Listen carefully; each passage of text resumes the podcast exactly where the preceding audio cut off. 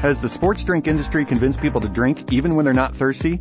Over the past three decades, a potentially fatal condition caused by overdrinking during extended exercise has struck endurance athletes worldwide. One of the world's leading experts on athlete hydration thinks a lot of that has to do with the sports drink industry's modern marketing tactics. He'll talk about those tactics and what you can do to keep from getting waterlogged on this edition of Kinetic Connections. Hello and welcome to Kinetic Connections, a podcast from Human Kinetics, the premier publisher for sports and fitness. My name is Maury Williamson, Marketing and Publicity Manager at Human Kinetics. On this edition, we welcome internationally recognized human performance expert Doctor Tim Noakes, the Discovery Health Professor of Exercise and Sports Science at the University of Cape Town in South Africa. Doctor Noakes is the author of the new book, Waterlogged, The Serious Problem of Overhydration in Endurance Sports. His groundbreaking work provides overwhelming evidence countering the message that high levels of hydration are needed for even modestly taxing exertion in training and competition. Doctor Noakes, welcome to the podcast. Thank you, Maury.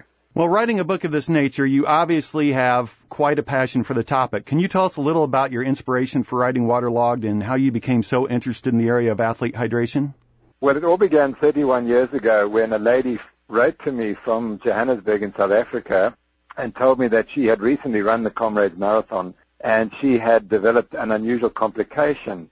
During the race, she had become confused. Her husband had taken her to the finish where she'd been seen by the race doctors who decided that she was dehydrated and gave her two liters of intravenous fluids. This didn't make her feel any better. In fact, she felt worse. And so her husband said, well, I better take you to the nearest hospital. He drove her to the hospital, and on the way, she had an epileptic seizure, and she went unconscious. And she was unconscious and near death for four days. And fortunately, she recovered, and when she wrote to me, she said, my blood sodium concentration was very low at the end of the race. What possibly could have happened?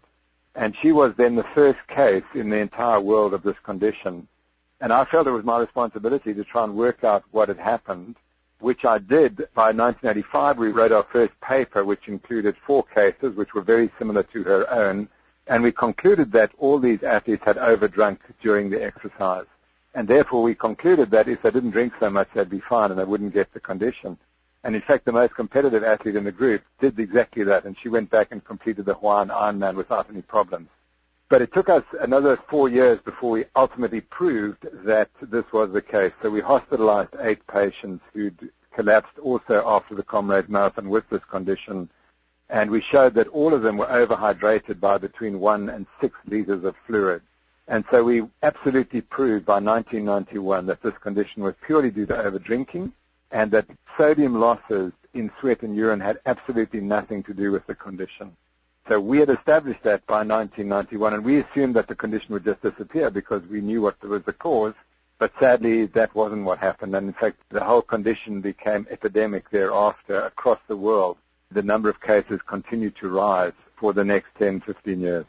Interesting. And we'll touch on that uh, condition here in a little bit, but uh, let's talk about a few other things first. You say one of the most common misconceptions about drinking during athletics, and we hear that this a lot, is the idea that by the time you feel thirsty, you're already dehydrated. Why is this belief so problematic in your mind, and why should athletes be worried about it?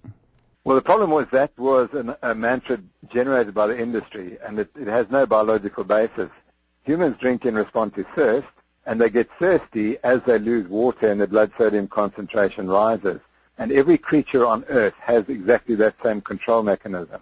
And we don't need to drink ahead of that thirst. We just respond. Once you get thirsty, that's your brain telling you that you've lost enough fluid for you to require its replacement.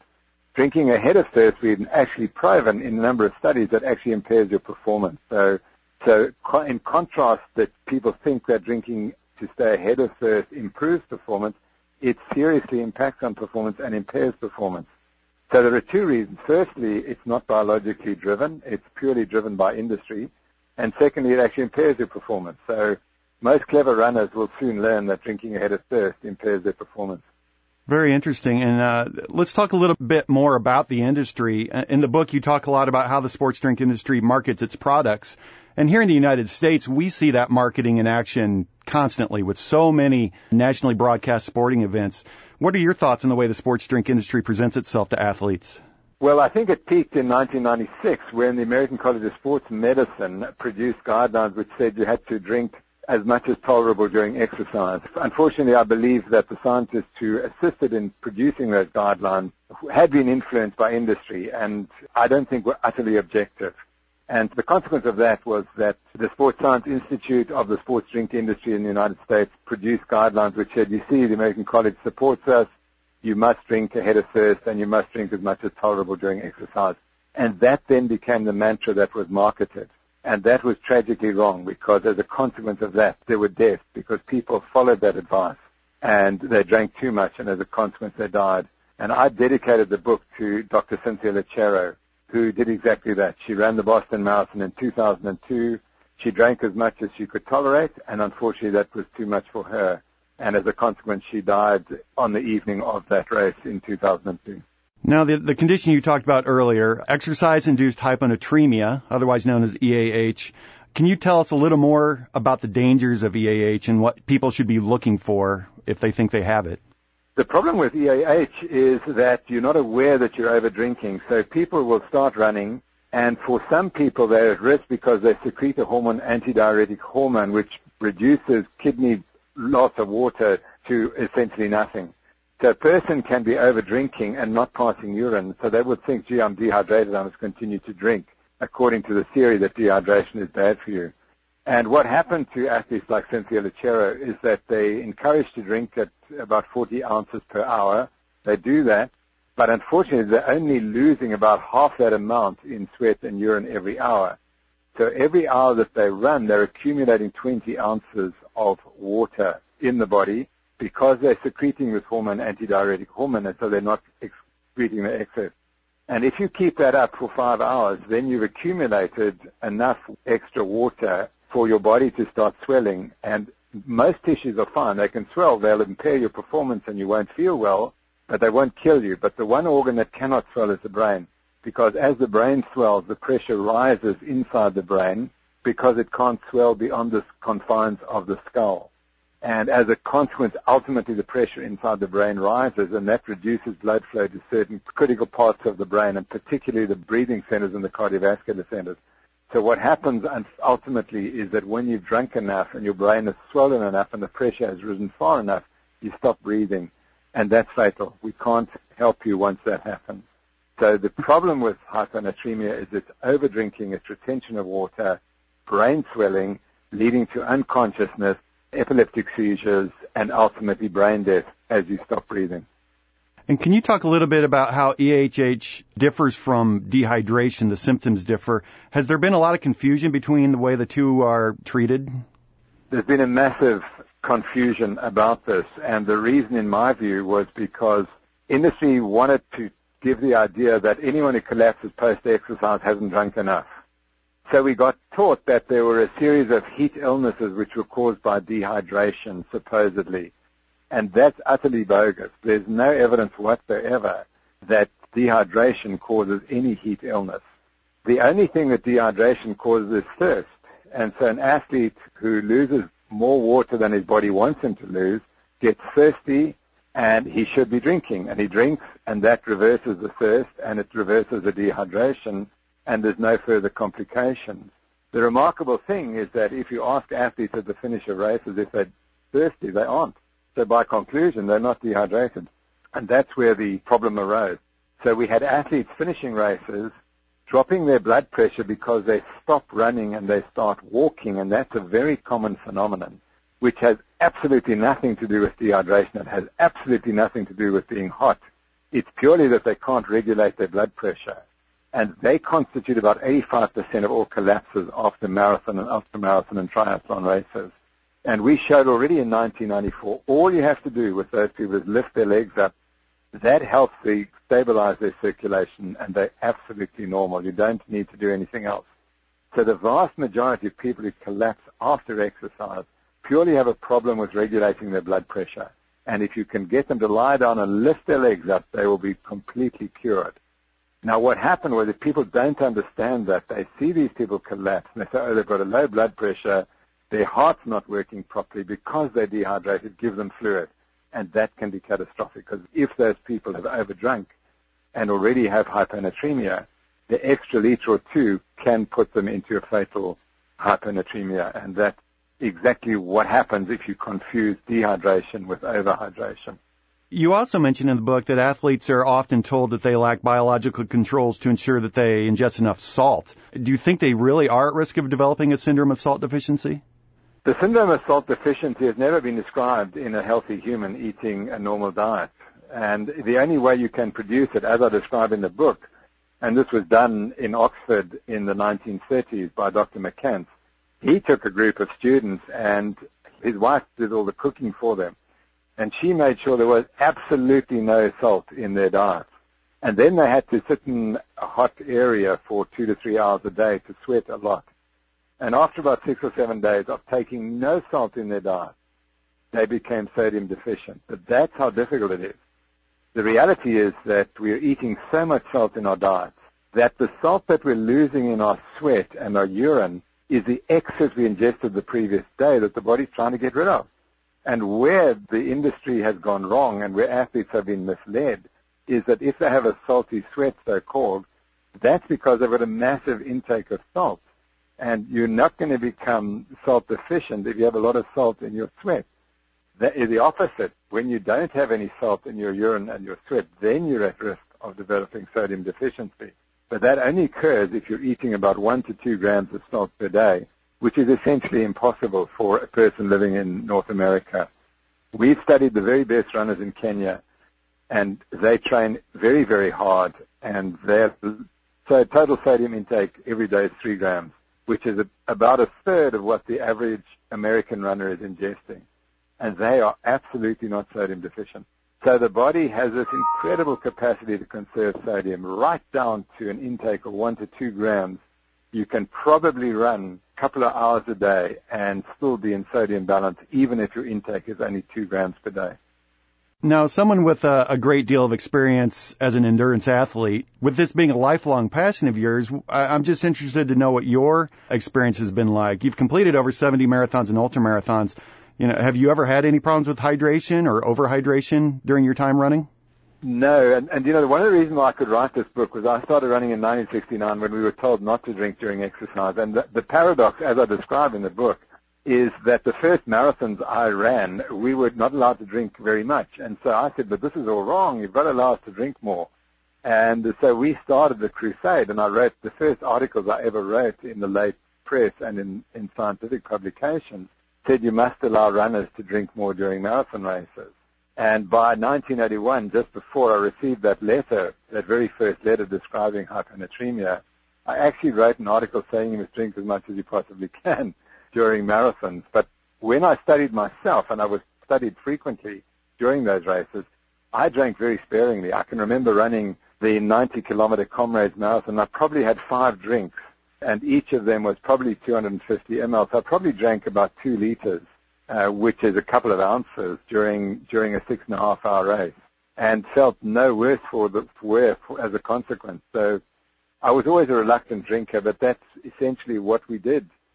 That was the way we ran in those days, and we didn't have great numbers of problems in the runners that were running in those days. The big difference, of course, was in those days we really trained very hard, and most of the people running really trained exceptionally hard. Since the nineteen seventies, when marathon running became very popular in the big city marathons, people trained so much less, and they're also entitled, and they believe that the race organizers owe them a good race. We never we never had that attitude. We thought that if you did poorly in a race, it was your fault. You didn't train hard enough. We didn't go and say, oh, but you didn't provide us with enough fluids, and that's why we ran poorly. So there has been a change in the culture of running in the past thirty years, and, and that hasn't helped. It hasn't helped the organizers because now they've been pressurized to provide more and more fluid because, in a sense, that's what the athletes have been asking for. So in your mind, ultimately, do you think endurance athletes should be drinking water or sports drinks, or does it really matter as long as they kind of follow the guidelines you set forth in Waterlogged?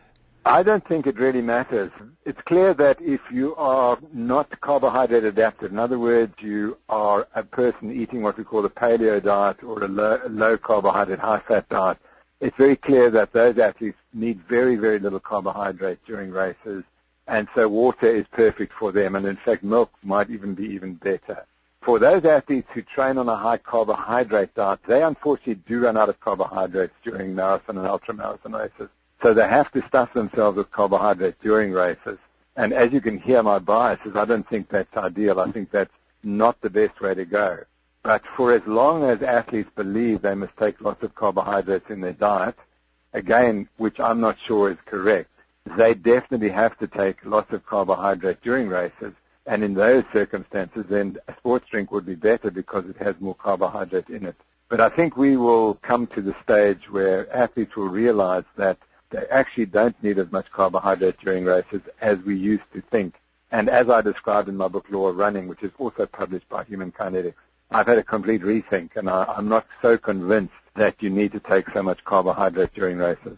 Now, talking about a change in the culture, something I thought was really interesting in the book, you talk about the role the encouragement of frequent drinking during marathons and other endurance sports has had on world record performances. How do those performances compare to the time before drinking was pushed so much?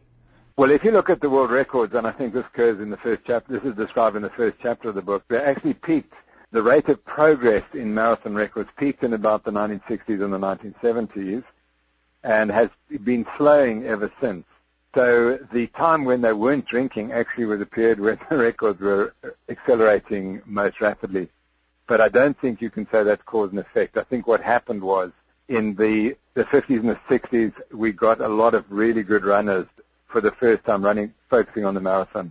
And thereafter, of course, lots of money has come into the marathon, and it's attracted even better runners. So you would have expected the world records to improve dramatically in the eighties and the nineties and more recently, as the Kenyans have started to dominate, a nation which didn't run marathons in the sixties. But that actually hasn't really happened.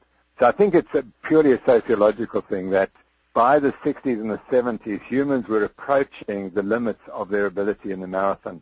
And although, of course, the records have improved dramatically, perhaps by ten or fifteen minutes since then, the rate of progress has actually slowed down. And that tells us that we are reaching the limits of our abilities. So the short answer is that performances didn't improve dramatically in the seventies and eighties when runners started drinking more. And and the reason is very simple. The best athletes drink very little when they run marathons. So, mm-hmm. so the only people who really bought into this lots of drinking during marathon races were the people who were running four to five hours and six hours in the marathon. And in fact, one of the studies which we review in the, in the book, because we published it recently, showed that in a, in a marathon, a large number of runners running a marathon in France, those who ran the slowest lost the least weight, and those who ran the fastest lost the most weight. And that is traditionally the case. The best runners run the fastest and drink the least. Now, uh, another change in the culture you talk about in the book, you mentioned how in nineteen eighty-one, frequent drinking stations were introduced at marathons and ultramarathons. How has that changed the amount of medical care needed to treat runners at those races over the past thirty years since those drinking stations were introduced so heavily? That's a great question because I was actually medical director of a couple of races in Cape Town in the nineteen seventies, and we were so laid back that we would run the race. And then at the finish, you'd amble over to the medical tent, and you'd see three or four athletes who'd got some minor complaint. And that was how it was. And then after the introduction of more frequent seconding stations, we suddenly saw this dramatic increase in the number of casualties. Now, whether it's because they were less well prepared, these athletes, or because they were over-drinking, I don't know. But certainly the addition of frequent drinking in these marathons, it didn't do what we thought it would do. It didn't make the fewer athletes present after the race with problems. It was definitely associated with a massive increase. So I can only conclude that far from reducing the problems, the frequent seconding stations, I think, probably contributed to increasing the problem. Now, uh, here in North America, we're we're going to be entering the summer months when it's going to get really hot. Heat stroke becomes a bigger and bigger problem. Can you talk a little bit about the relationship between dehydration and heat stroke? A lot of people say that the only way to prevent heat stroke during exercise is to drink plenty of fluids. Where do you stand on that? Yeah, that unfortunately is untrue. You know that there have only been five or six reported cases of heat stroke in marathon runners in the entire scientific literature, and those cases are reported in the book. In contrast, I was able to trace about two thousand cases of heat stroke in all activities, including military and other activities, and, for example, the mines and so on. And the key observation is that most people who develop heat stroke develop it within thirty minutes or an hour of starting exercise. and therefore dehydration cannot be a factor because you can't become significantly dehydrated in only an hour's exercise. And I also describe a epiphany moment in my own life when I was the medical doctor at a cross-country race in Cape Town, the national championships, and I suddenly had to treat four cases of heat stroke in the men's race. And I thought, but hold on, this race is only twelve kilometers, it's only six miles. How can we have four cases of heat stroke in a race that's only six miles long? Can't be dehydration. And then I realized that it's nothing to do with dehydration, it's something to do with how fast these athletes were running. And that has been confirmed, that the risk of heat stroke is really only present in very fast races of short distances.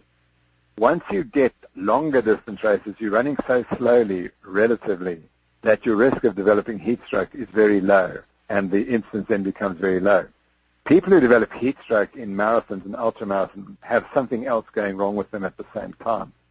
I believe they have a genetic predisposition in their muscles which makes them generate far too much heat. And in addition, they probably have something else. For example, maybe they took some drugs, or perhaps they had an intercurrent infection. So we always look for at least three factors when we see a patient with heat stroke. We look for drugs, we look for an intercurrent infection, and we look for a genetic disorder.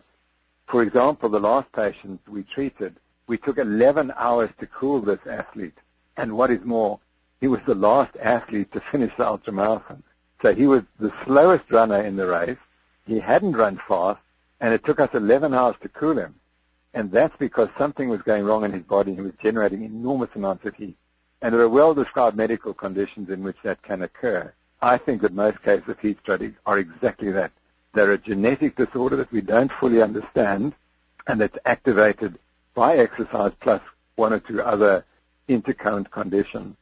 So the idea that we could just say dehydration causes heat stroke is completely wrong. And for those people who are at risk of getting heat stroke, they can drink as much as they like. It's not going to stop the problem, because the dehydration is not the direct cause of the heat stroke. Well, the book is filled with all sorts of interesting studies, stories, tidbits. If there's one thing you want people to take from reading Waterlogged, Doctor Noakes, what would it be? Listen to your body. That's what we learned uh, when I started running in the nineteen seventies, and we we didn't know why. What we do know now is that humans evolved to run long distances in arid, hot conditions in southern Africa, and that's how humans became humans. And that is our biological past, and we still show that. And so the best athletes are those athletes who show the our evolutionary past. We studied Haile Gebrselassie when he set the world record, and he lost ten percent of his body weight. He lost five kilograms, or just over ten pounds body weight, and he sped up at the finish. So his severe levels of dehydration, the only effect they had on him was to make him run faster at the finish, probably because he was carrying less weight. So people need to know that we are incredibly robust as a species. We survived because we could run in the heat, and that is what is our biological inheritance. And we don't need to be told how much to drink, when to drink, and what to drink. You just listen to your body, and it'll tell you exactly what to do. Well, Waterlogged is a book that's truly going to change the way people look at hydration. Doctor Noakes, we thank you so much for your time, and uh, we really appreciate you joining us on Kinetic Connections. Thank you very much for having me on this wonderful show. Thank you, Maury. That was Doctor Tim Noakes, author of Waterlogged, The Serious Problem of Overhydration in Endurance Sports. You can now find Waterlogged in bookstores everywhere, or by visiting our website at human kinetics dot com. On our website, you can also read excerpts from the book and learn more about Tim Noakes. We would appreciate your feedback about Kinetic Connections. If you have questions or comments, please email us at publicity at h k u s a dot com. That's publicity at h k u s a dot com. I'm Maury Williamson, Marketing and Publicity Manager at Human Kinetics. Our engineer was Roger Francisco, and we also had production help from Amy Rose. We appreciate you joining us for this edition of Kinetic Connections.